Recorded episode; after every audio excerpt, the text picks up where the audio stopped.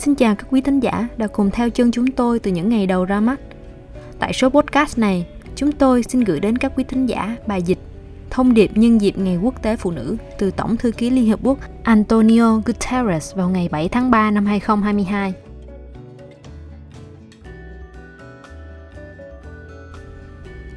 Vào Ngày Quốc tế Phụ nữ, chúng ta tôn vinh tất cả phụ nữ và trẻ em gái ở khắp mọi nơi. Chúng ta tôn vinh sự đóng góp của họ trong việc chấm dứt đại dịch Covid-19. Những ý tưởng, sáng kiến và hoạt động xã hội của họ đang thay đổi thế giới trở nên tốt đẹp hơn, cũng như việc thể hiện khả năng lãnh đạo tại tất cả những khía cạnh trong cuộc sống. Tuy nhiên, chúng ta cũng phải nhận ra rằng còn nhiều khía cạnh mà chiếc kim đồng hồ của quyền phụ nữ đang quay chiều ngược lại. Đại dịch đã khiến trẻ em gái và phụ nữ không được đến trường và nơi làm việc. Họ phải đối mặt với tình trạng nghèo đói và bạo lực gia tăng. Họ là nhóm người tham gia phần lớn vào nhiệm vụ chăm sóc nhưng không được thế giới trả công. Họ là mục tiêu của bạo lực và lạm dụng chỉ vì giới tính của họ. Ở tất cả các quốc gia, đại diện phụ nữ thường còn thiếu tại những vị trí lãnh đạo cấp cao và tại những cuộc hội đàm lớn trong kinh doanh. Chủ đề của năm nay nhắc nhở chúng ta rằng phụ nữ và trẻ em gái còn phải chịu gánh nặng của biến đổi khí hậu và suy thoái môi trường. Bắt đầu từ bây giờ, vào ngày quốc tế phụ nữ, đây là lúc để chúng ta xoay lại hướng kim đồng hồ cho quyền lợi của mọi phụ nữ và trẻ em gái. Thông qua việc bảo đảm chất lượng giáo dục cho mọi trẻ em gái, họ có thể tự xây dựng một cuộc sống như mong muốn và giúp thế giới trở nên tốt đẹp hơn. Thông qua các khoản đầu tư lớn về đào tạo cho phụ nữ và cung cấp những công việc tử tế thông qua những hành động hiệu quả để chấm dứt bạo lực giới, thông qua những hành động táo bạo để bảo vệ hành tinh chúng ta, thông qua việc phổ cập chính sách chăm sóc được tích hợp đầy đủ vào các hệ thống bảo trợ xã hội, và thông qua những biện pháp có mục tiêu như hạn ngạch giới, chúng ta đều có thể hưởng lợi từ những lý tưởng, kinh nghiệm và khả năng lãnh đạo của phụ nữ. Bất bình đẳng giới bản chất là vấn đề về quyền lực khi chúng ta sống trong một thế giới và nền văn hóa do nam giới chi phối. Những cường quyền đó phải được loại bỏ. Tại liên hợp quốc, chúng tôi đã đạt được sự bình đẳng giới đối với những các cấp quản lý cao cấp tại trụ sở chính và các trụ sở trên toàn thế giới.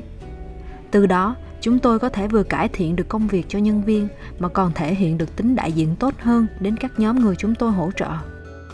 Chúng ta cần nhiều hơn nữa các bộ trưởng nữ về môi trường, các nhà lãnh đạo các doanh nghiệp nữ, các tổng thống và thủ tướng nữ. Họ có thể thúc đẩy các quốc gia cùng nhau giải quyết các cuộc khủng hoảng về khí hậu, phát triển những công việc xanh và xây dựng một thế giới công bằng và bền vững hơn.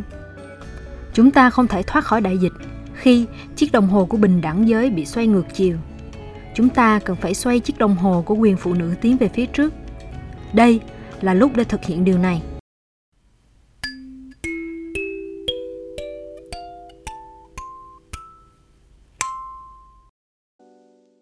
Có thể thấy, bất bình đẳng giới là một vấn nạn mà tất cả các quốc gia trên thế giới đều gặp phải cho dù chúng ta đang sinh sống trong một thế giới hiện đại, phụ nữ thông thường đều vẫn phải chịu đựng nhiều tổn thương trong cuộc sống, trong giáo dục và cơ hội làm việc tại việt nam,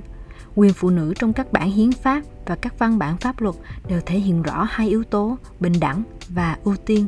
Trong hiến pháp năm 1946 quy định đàn bà ngang quyền với đàn ông về mọi phương diện. Tất cả công dân Việt Nam từ 18 tuổi trở lên, không phân biệt gái trai, đều có quyền bầu cử. Tại Hiến pháp năm 1959, Điều 24 quy định, phụ nữ nước Việt Nam Dân Chủ Cộng Hòa có quyền bình đẳng với nam giới về các mặt sinh hoạt chính trị, kinh tế, văn hóa, xã hội và gia đình. Cho đến nay, Hiến pháp sửa đổi năm 2013 đã ngày càng thể hiện tầm quan trọng về quyền con người quyền và nghĩa vụ cơ bản của công dân, trong đó có cả quyền của phụ nữ. Về khía cạnh quốc tế, vào ngày 4 tháng 10 năm 1997, Chính phủ Việt Nam đã ban hành quyết định số 822 TTG về việc phê duyệt kế hoạch hành động quốc gia vì sự tiến bộ của phụ nữ. Trong đó, ban hành 11 mục tiêu vì sự tiến bộ của phụ nữ đến năm 2000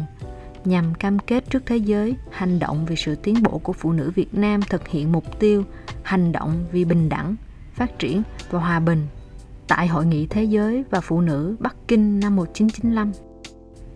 Phụ nữ Việt Nam đã và đang tham gia vào tất cả các lĩnh vực và đã đạt được nhiều thành công đáng nể. Tính đại diện của phụ nữ tại các cấp cao của bộ ban ngành, doanh nghiệp lớn ngày càng nhiều hơn. Con số gần đây nhất thể hiện được tính đại diện của phụ nữ Việt đối với đất nước là Quốc hội Việt Nam khóa 15 được bầu ra vào ngày 23 tháng 5 năm 2021 có 499 đại biểu, trong đó có 151 đại biểu nữ, chiếm 30,26%. Đây là lần thứ hai số nữ đại biểu quốc hội của nước ta đạt trên 30%. Lần đầu tiên là quốc hội khóa 5 đạt 32,31% và là lần đầu tiên từ nhiệm kỳ quốc hội khóa 6 trở lại đây có số đại biểu quốc hội phụ nữ đạt trên 30%. Tuy nhiên, phụ nữ Việt Nam tại các vùng xa xôi hẻo lánh vẫn còn gặp một số khó khăn nhất định trong cuộc sống như cơ hội học tập và cơ hội làm việc vì ý thức người dân về việc bảo vệ quyền lợi phụ nữ còn chưa hoàn thiện. Do đó, chính phủ Việt Nam sẽ tiếp tục tăng cường các quan hệ công, tư giữa Liên Hợp Quốc, các quốc gia thành viên và các chủ thể phi chính phủ trong việc chia sẻ kinh nghiệm, huy động nguồn lực và nâng cao năng lực cho phụ nữ ở cấp địa phương, quốc gia và quốc tế thực hiện cam kết của Việt Nam đối với việc đề cao vai trò và quyền của phụ nữ nói chung về hòa bình an ninh quốc tế nói riêng.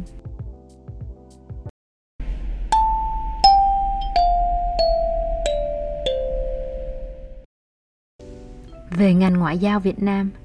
khi nhìn lại những thành công trong đối ngoại mang tầm quốc gia, luôn có những công lao đóng góp hết mình từ các cán bộ nữ ngoại giao. Bộ trưởng Ngoại giao Chính phủ Cách mạng lâm thời Nguyễn Thị Bình luôn là tấm gương sáng cho các cán bộ ngoại giao Việt Nam, đặc biệt là giới nữ. Đồng thời, hình ảnh Thứ trưởng nữ đầu tiên của Bộ Ngoại giao Việt Nam, nguyên phát ngôn viên, đại sứ Nguyễn Phương Nga,